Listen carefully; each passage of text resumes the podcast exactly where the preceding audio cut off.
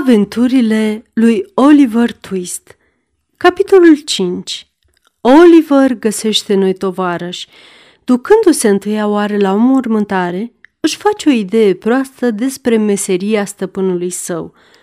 Oliver, rămas singur în prăvălia dricarului, așeză lampa pe un banc de lucru și, uitându-se cu sfială în jur, se simți cuprins de o neliniște și de o spaimă ce pot fi prea bine înțelese chiar de oameni mari. În mijlocul dughenei, un sicriu neisprăvit, așezat pe capre negre, avea o înfățișare atât de mohorâtă și de sinistră încât copilul se înfioră de câte ori își întorcea privirile spre lucrul acela fioros, de unde se aștepta parcă să vadă cum își înalță încet capul o cumplită arătare, stârnindu-i o spaimă de moarte – de-a lungul peretelui, în picioare, erau înșiruite o mulțime de scânduri de ulm, toate de o măsură, parând, în lumina slabă, niște strigoi cu umerii ridicați și mâinile în buzunar. Pe podea zăceau împrăștiate capace de lemn, așchi de ulm, cuie cu cap strălucitor și bucăți de postav negru. Peretele din dosul teșghelei era împodobit cu o scenă veselă ce reprezenta doi bocitori cu gulere foarte scrobite, străjuind în fața unei porți mari, iar în depărtare, apropiindu-se, un dric tras de patru armăsari negri. În prăvălie era săpușeală și un aer închis ce părea că miroase a sicriu. Culcușul de sub teșghea unde le pădase răsalteaua, parcă era o groapă de mormânt. Oliver mai avea însă și alte pricini să se simtă nenorocit.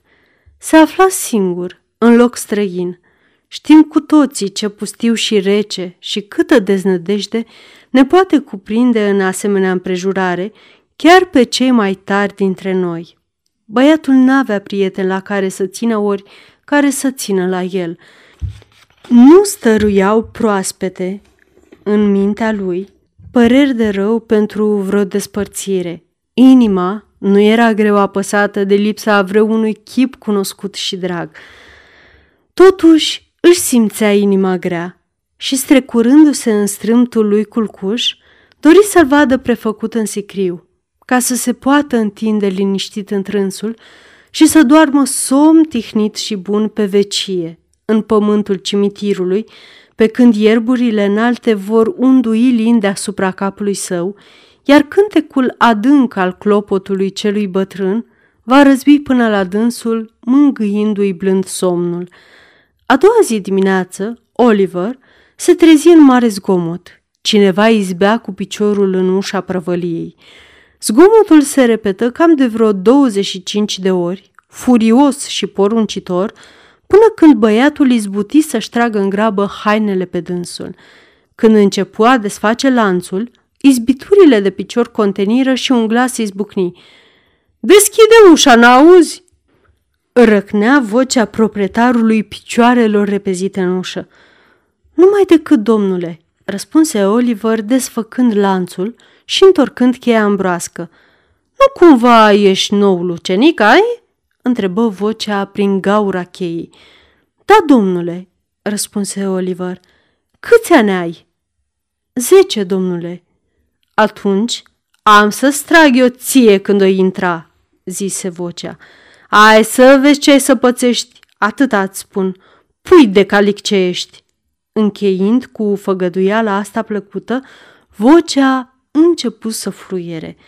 Prea adesea fusese supus Oliver acțiunii verbului acelui atât de expresiv, mai sus amintit, ca să se îndoiască o clipă măcar că cel care vorbise, oricine ar fi fost, ar putea găsi vreo soluție onorabilă să-și calce cuvântul. Trase zăvoarele cu mâna tremurândă și deschise ușa. Aceasta este o înregistrare Cărțiaudio.eu. Această înregistrare este citită cu respectarea legislației în vigoare pentru cărți audio.eu, copierea, repostarea, multiplicarea, vânzarea, închirierea și sau difuzarea publică a acestei înregistrări, fără acordul scris al cărții audio.eu constituie infracțiune și se pedepsește conform legislației în vigoare. Pentru noutăți, vă invităm să vizitați site-ul www.cărțiaudio.eu și să ne susțineți cu un like, subscribe și follow pe canalul de YouTube Cărți Audio. Îi puteți susține prin donații pe naratorii voluntari ai acestui canal. Vă mulțumim și vă dorim audiție plăcută în continuare. Câteva clipe, Oliver rămase privind în susul și în josul uliței și, peste drum, încredințat că necunoscutul care vorbise prin gaura cheii se depărtase câțiva pași ca să se încălzească, căci nu văzut decât un vlășgan de la școala de binefacere, ce sta pe o piatră în fața casei, mâncând o bucată de pâine cu unt și care hăpăia niște bucătoaie mari cât gura lui pe care le tăia cu un briceag, înghițându-le apoi cu mare iscusință. Vă rog, domnule, spuse în sfârșit Oliver, văzând că nu se arată altcineva. Dumneavoastră ați bătut în ușă? Am lovit cu piciorul, răspunse băiatul de la școala de binefacere.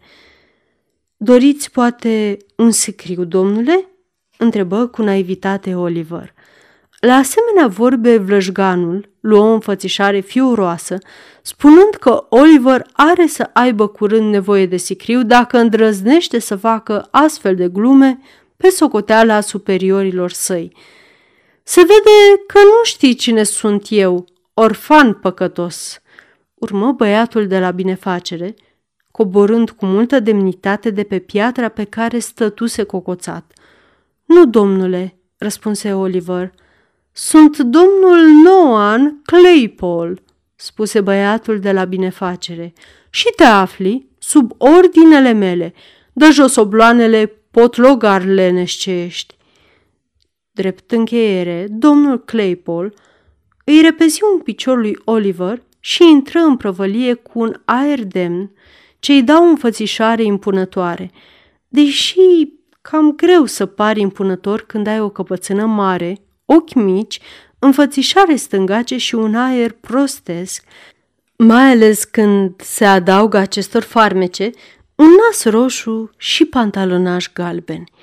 Oliver dădu jos obloanele și, pe când se căznea să-l care pe cel din tâi în curticică, unde erau orânduite în timpul zilei, se poticni sub greutate și sparse un ochi de geam în prezența ocrotitoare a lui Noa, care, asigurându-l mai întâi drept mângâiere că are să o încaseze, binevoi până la urmă să-i dea o mână de ajutor.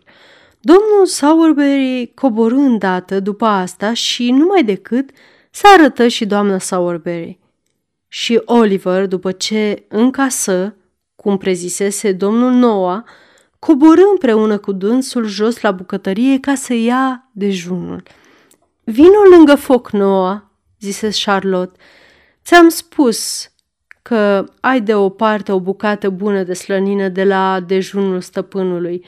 Oliver închide ușa în urma domnului Noah și ia-ți resturile pe care le-am pus pe capacul coșului de pâine. Uite și ceaiul. Du-te și bea mai încolo pe ladă și grăbește-te că te așteaptă stăpânii să păzești prăvălia. Ai auzit? Ai auzit, domnule Azil? Doamne, Noa, când nostim mai ești, spuse Charlotte. De ce nu lași băiatul în pace? Să-l las în pace, zise Noa. Dacă e vorba de asta, apoi toată lumea nu face altceva decât să-l lase în pace.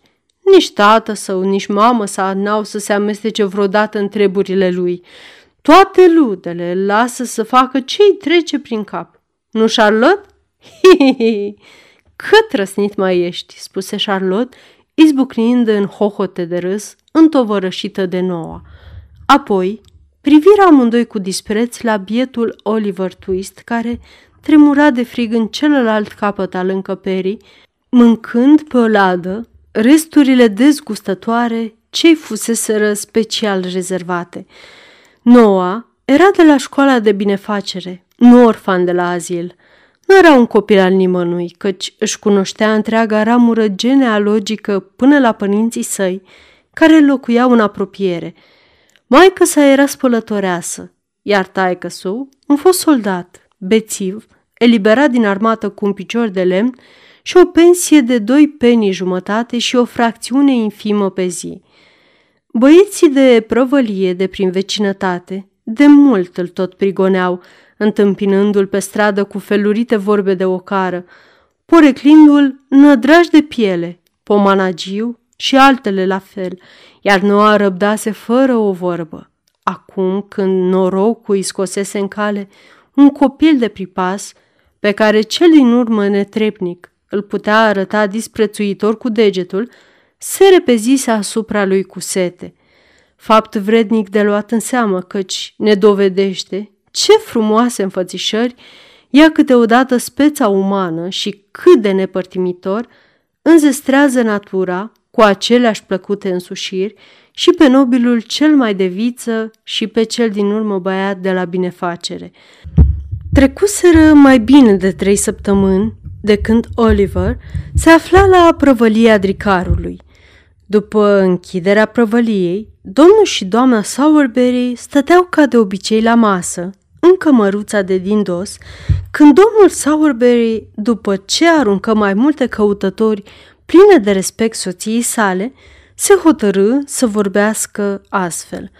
Uite ce dragă! Era să spui mai mult, dar, întâlnind privirea rău prevestitoare a doamnei Sowerberry, se opri scurt. Ei, întrebă doamna Sowerberry cu voce acră. Nimic, dragă, nimic, răspunse domnul Sowerberry. Uf, ce prost mai ești! Nu te supăra, dragă, se umili domnul Sowerberry. Am crezut că n-ai chef să mă asculți. Voiam numai să spun că... Păstrează pentru tine ce voiai să spui. Uite, vorba doamna Sowerberry. Eu nu însemn nimica. Nu-mi cere mie sfatul, te rog, și nici nu-mi trebuie să mă amestec în secretele tale.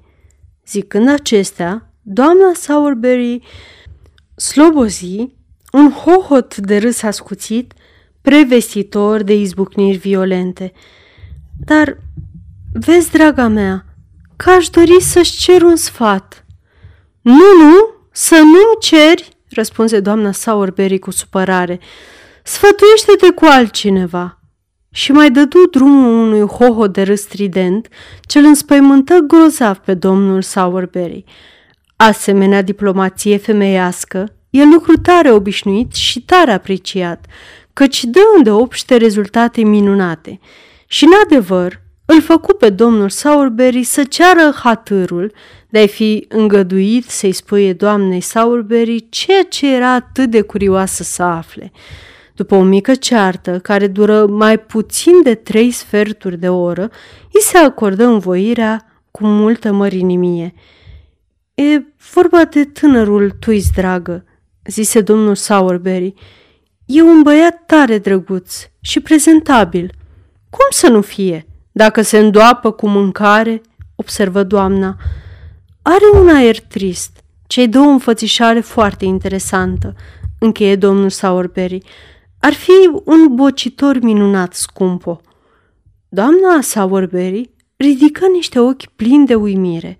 Domnul Sowerberry băgă de seamă că ca să o împiedice să spuie ceva, adică um, nu un bocitor adevărat pentru oameni mari, dragă, ci un bocitor anume pentru copii. Ar fi o mare noutate să ai un bocitor pe măsura celui reposat. Ia gândește-te ce efect minunat ar face. Doamna Sowerberry, având mult gust și pricepere în branșa întreprinderilor de pompe funebre, rămase impresionată de originalitatea ideii, dar cum s-ar fi simțit înjosită în demnitatea ei să arate că de părerea soțului în împrejurarea de față, găsi de cuvință să-l întrebe cu multă asprime cum de nu i-a venit mai de mult în cap ideea asta. Domnul Sowerberry ghici numai decât că propunerea lui e favorabil primită. Astfel, hotărâră numai decât să-l inițieze pe Oliver, fără întârziere, în tainele meseriei, drept care avea să întovărășească pe stăpânul său la cea din tâi ocazie care se va prezenta. Prilejul nu se lăsă mult așteptat. A doua zi dimineață, o jumătate de oră după dejun, domnul Bumble intră în prăvălie, sprijinindu-și bastonul în teșghea, scoase din buzunar portofelul mare de piele, de unde alese o foiță de hârtie pe care o înmână domnului Sourberry. Aha, zise negustorul, uitându-se la el vesel. O comandă de sicriu, nu? Da, de sicriu întâi și pe urmă de mormântare parohială, răspunse domnul Bumble, închizându-și portofelul ca și dânsul de burduhos. Dayton, citi dricarul, mutându-și privirea de pe peticul de hârtie pe chipul domnului Bumble. N-am mai auzit de numele ăsta. Domnul Bumble clătină din cap. Oameni încăpățânați, domnule Sowerberry, zise el. Oameni foarte încăpățânați și mai ales trufași, domnule. Trufași? Hmm, rânji domnul Sowerberry. Asta întrece măsura. Să-ți fie rău, nu alta, răspunse intendentul. Așa este, în cuvință dricarul. Până noaptea trecută nu știam nici noi de familia asta, zise domnul Bumble. Și poate n-am fi aflat niciodată dacă altă femeie care locuiește în aceeași casă n-ar fi dat de veste Consiliului Parohial ca să trimite medicul parohiei la o femeie care se afla într-o stare foarte gravă. Dar medicul era plecat la masă. Atunci, asistentul său, un băiat foarte isteț, i-a trimis din capul locului o doftorie într-o cutie de cremă de ghete. Asta se cheamă a lucra prompt, domnule?" Adevărat că prompt, răspunse intendentul. Ei, și care a fost urmarea? Ce crezi că au făcut oamenii aceia, domnule? Cum s-au purtat? Niște nerecunoscători și niște răzvrătiți. Bărbatul a trimis răspuns că doctoria nu era bună la boala de care suferă soția lui și că bolnava nu vrea să o ia. Auzi, domnule, nu vrea să o ia. O doctorie așa de bună, eficace și tare, din care mai dădusem acum o săptămână la doi salahori irlandezi și unui hamal, fiindu-le de mare ajutor. După ce l-am dat-o de pomană și, cu cutie pe deasupra, să trimită vorbă că nu vrea să o ia, amintindu-și din nou de grozăvia unei asemenea fapte, izbi furios cu bastonul în teșghea, făcându-se roșu de indignare. Hmm, n-am pomenit în viața mea, zise dricarul. Cred și eu că n-ai pomenit, domnule, strigă intendentul. Nu, nimeni n-a mai pomenit așa ceva. Acum femeia a murit și trebuie să o îngropăm. Iată adresa. Cu cât lucrurile s-or face mai iute, cu atât mai bine. Rostind acestea, domnul Bumble, de tulburare, își puse pe cap tricornul cu partea dinainte dinapoi și se repezi pe ușa afară. Vezi, Oliver, așa de supărat era că a uitat să mai întrebe de tine, zise domnul Sowerberry, privind către intendent în josul uliței. Da, domnule, răspunse Oliver, care avusese grijă să se ție de o parte în timpul convorbirii, căci se cutremura numai la amintirea vocii domnului Bumble. N-avea însă nevoie să se ascundă de privirile domnului Bumble, căci slujbașul nostru, asupra căreia profeția domnului cu jiletcă albă făcuse mare impresie, socotea mai nimerit să se ferească de a aduce vorba de Oliver, câtă vreme dricarul îl ținea numai de probă și primejdia de a-l vedea iarăși în sarcina azilului nu era înlăturată de contractul definitiv pe șapte ani. Așa, zise domnul Sowerberry, punându-și pălăria, cu cât facem treaba mai iute, cu atât mai bine. Noa, să ai grijă de prăvălie. Oliver, puneți șapca și hai cu mine. Oliver își urmă cu supunere stăpânul la treburile meseriei lui. Merseră așa o vreme prin cartierul cel îngrămădit și mai populat al orașului, apoi coborâră pe o ulicioară mai murdară și mai păcătoasă decât celelalte pe unde trecuseră și să opriră căutând din ochi casa unde aveau treabă. De o parte și de alta uliței, case vechi, înalte, adăposteau clasa cea mai nevoiașă a orașului.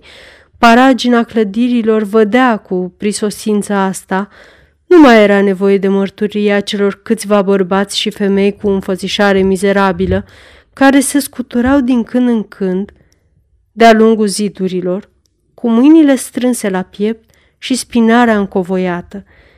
Cele mai multe case aveau jos, la stradă, dughene, acum închise și dărăpânate. Numai încăperile de deasupra erau locuite. Unele clădiri, prea șubrezite și ruinate de timp, erau proptite cu stâlpi groși de lemn, adânc înfipți, ca să nu se prăvale în drum. Dar chiar și dărmăturile acestea păcătoase păreau a sluji drept adăpost de noapte vagabonzilor fără căpătâi, căci multe din scândurile care înfundau ușile lor și ferestrele fusese răsmulse din loc în loc cât să îngăduie unui trup omenesc să se strecoare. Canalul, șanț de curgere, curgea lene și murdar și până și guzganii care putrezeau pe alocuri în apa clocită erau hidoși de slab. Ușa deschisă în fața căreia se opriră Oliver și stăpânul său n-avea niciun clopot, nici ciocănel de bătut. Dricarul, căutându-și pe bâșbuite drumul prin coridorul întunecos și îndemnându-l pe Oliver să nu se teamă și să ție după dânsul, urcă scările primului etaj. Ajuns sus, se izbi de o ușă ce da chiar pe scări și ciocăni cu degetul întrânsa. Le deschise o fetiță de vreo 13-14 ani. Dricarului îi fu de ajuns o privire în lăuntrul odăii ca să înțeleagă că acolo era locul unde fusese trimis. Păși pragul urma de Oliver. În încăpere nu era foc. Un bărbat ședea ghemuit lângă soba goală. Lângă dânsul, o babă își trase și ea un scăunaș aproape de vatra rece. Câțiva copii zdrență roși stăteau grămădiți într-un colț, iar într-o boltitură scundă a zidului, în fața ușii, zăcea pe podele ceva acoperit cu o pătură veche. Oliver se înfioră privind într-acolo și se dădu fără voie mai aproape de stăpânul său, căci, deși acel ceva era acoperit, băiatul ghici că acolo se afla un mort. Chipul omului era subt și foarte palid, părul și barba sure, ochii cu vițe de sânge. Baba avea fața zbârcită. Cei doi dinți, cei mai rămăseseră, împungeau în afară peste buza de jos, iar ochii îi sticleau sfredelitori. Lui Oliver îi era teamă să-și întoarcă privirile spre unul sau spre celălalt. Prea semănau cu guzganii pe care îi văzuse împărău. Să nu se apropie nimeni de dânsa, spuse omul cu îndârjire pe când ricarul pășea spre culcuș. Înapoi, blestemaților! Înapoi, dacă nu vi s-a ură cu viața! Vorbe zadarnice, omule, zise dricarul, obișnuit să vadă mizeria sub toate înfățișările ei. Vorbe zadarnice! Înțelege când îți spun, zise omul, încleștând pumnii și bătând furios cu piciorul în podea. Înțelege că nu vreau să o îngroape. N-ar găsi hodină în pământ. Așa de slabă că viermii nici n-ar putea să o mănânce. Ar chinui numai. Dricarul nu mai răspunse celui ce aiurea, ci, scoțând o bucată de sfoară din buzunar, îngenunche o clipă lângă trupul neînsuflețit. Vai!" zise omul, izbucnind în lacrimi și aruncându-se în genunchi la picioarele moartei. Îngenunchiați cu toții în jurul ei și luați aminte la vorbele mele. Să vă spun cum a murit de foame, dar am știut cât îi era de rău până a prins o fierbințeală. Oasele îi împungeau prin piele. N-am avut nicio lumânare, nici foc. A murit pe întuneric, pe întuneric. N-am putut vedea măcar chipul copiilor. O auzeam numai cum le rostea numele horcăind. Am cerșit pentru dânsa pe stradă și m-au trimis la închisoare pentru asta. Când am scăpat și am venit înapoi, am găsit-o pe moarte. Mi-a secat inima de durere când am văzut cum au lăsat-o să moară de foame. În fața lui Dumnezeu, care le vede pe toate, jur că au lăsat-o să moară de foame. Își înfipse mâinile în cap și cu un răcnet cumplit se prăvăli pe podea, cu ochii rătăciți și spume la gură. Copiii înspăimântați începură a plânge amarnic. Atunci baba, care stătuse tot timpul liniștită de parcă n-ar fi auzit nimic, se răsti la copii să tacă și după ce dezlegă cravata omului, ce rămăsese întins pe jos, se apropie cu pas șovăielnic de tricar. Era fata mea, zise bătrâna, cu un rânjet prostesc, mai sinistru chiar decât prezența morții în acel loc, și arătă cu capul către trupul neînsuflețit. Doamne, Doamne, ce anapoda! Când te gândești că eu, care i-am dat viață pe când eram în putere, sunt vie și sănătoasă pe când ea stă întinsă, colo, țeapănă și rece. Doamne, Doamne, parcă-i la teatru. Pe când biata nenorocită, cuprinsă de o veselie ce ți da fiori, băiguia și tot chicotea, dricarul dădu să plece. Stai, stai! Îngână baba cu o șoaptă mai răspicată. Când o îngropați? Mâine, poi mâine, ori astă seară. Eu am grijit moarta și se cade să mă luați și pe mine la mormântare. Trimiteți-mi o haină mare, bună și călduroasă, că afară e ger strașnic. Ar trebui să avem și vin și turte înainte de plecare, nu-i așa? Dar la urma urmei fie și o bucată de pâine. O pâine și o cană de apă.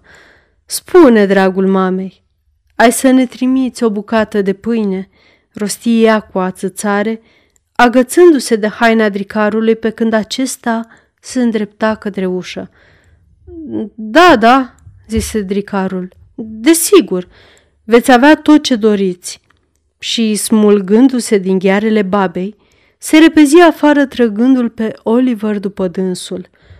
A doua zi, după ce familia primise ca ajutor o pâine de două livre și o bucată de brânză aduse de domnul Bumble în persoană, Oliver și stăpânul său se întoarseră iarăși în acel lăcaș al mizeriei. Domnul Bumble se afla acolo, întovărășit de patru oameni de la azil, cum trebuiau să poarte sicriul. Zrânțele babe și ale bărbatului fuseseră acoperite cu câte o mantie neagră, uzată. Țintuiră capul sicriului sărăcăcios, apoi cei patru purtători, ridicându-l pe umăr, îl coborâră în uliță. Acum, vezi de grăbește pasul, bătrânico, șopti Sourberry la urechea babei. Am cam întârziat și nu se cade să lăsăm preotul să aștepte. Haideți, oameni buni, dați-i drumul cât mai repede. Astfel, îndemnați, purtătorii o luară iute la picior, cu ușoara lor povară pe când cei doi jeluitori cercau să se ție de ei cum puteau. Domnul Bumble și domnul Sourberry mergeau voinicește în frunte, iar Oliver, care n-avea picioare lungi ca stăpânul său, alerga și el pe alături. Totuși, nu era nevoie de atâta grabă cum pretinsese domnul Sourberry. Când ajunseră în fundul cel mai întunecos al cimitirului, acolo unde năpădesc curzicile și unde se află gropile parohiei, preotul încă nu sosise, iar dascălul, care se încălzea la foc în sacristie, își dădu cu părerea că, până într-un ceas, nu crede care să vie, așa că așezară înăsălia pe marginea gropii, și cei doi bocitori rămaseră așteptând răbdători în noroiul și burnița rece care curgea peste dânsii, pe când o ceată de copii zdrențăroși, atrași de spectacol în cimitir, petreceau jucându-se de avați ascunselea printre pietrele funerare, făcând mare larmă. Ori, ca să schimbe joaca, sărind peste sicriu înainte și înapoi. Domnul Sowerberry și domnul Bumble, fiind prieten cu dascălul, rămaseră cu el lângă foc ca să citească gazeta. În sfârșit, după mai bine de o oră, domnul Bumble, domnul Sowerberry și dascălul se iviră venind în goană spre groapă. Îndată după aceea, apărut și preotul, punându-și din mers odăjdiile. Domnul Bumble, ca să salveze oarecum aparențele, urechie câțiva copii, iar cuvinciosul părinte, citind în patru minute slujba morților, dădu dascălului stiharul și plecă grăbit. Hai, Bill, zise Sowerberry groparului, astupă groapa. Treabă ușoară. Groapa era atât de plină încât sicriul se afla numai la câțiva coți adâncime. Groparul zvârli pământ și bătuci ușor deasupra cu piciorul, apoi, punându-și hârlețul pe umăr, plecă urmat de gloata de copii, ce-și arăta prin țipete nemulțumirea că petrecerea se sfârșise atât de repede. Să mergem, prietene, zise Bumble către om, bătându-l ușurel pe spate. Trebuie să închită cimitirul. Omul, care stătuse tot timpul ca o stană de piatră la marginea gropii, tresări și, ridicând capul, se uită țintă la cel care vorbise apoi, făcând câțiva pași, căzu jos în nesimțire. Baba cea nebună, foarte ocupată să-și jelească pierderea pelerine pe care i-o luase înapoi domnul Sowerberry, nici nu băgă de seamă. Cei de față turnară o cană de apă rece peste omul leșinat, ca să-i vie în fire, apoi, după ce îl treziră și îl scoaseră teafăr din cimitir, încuiară porțile și se împrăștiară în toate părțile. Ei, Oliver!" spuse Sowerberry pe când mergeau spre casă. Cum ți-a plăcut?" Așa și așa, domnule," răspunse Oliver cu voce nehotărâtă. Nu prea mult." E, ai să te obișnuiești cu vremea, Oliver," spuse Sowerberry. Nu îți mai pasă după ce te-ai obișnuit, băiete dragă. Tare era curios să afle Oliver dacă i-a trebuit multă vreme domnului Sowerberry până să se obișnuiască, dar socoti mai nimerit să nu-l întrebe. Tot drumul însă nu se gândi decât la cele ce văzuse și auzise.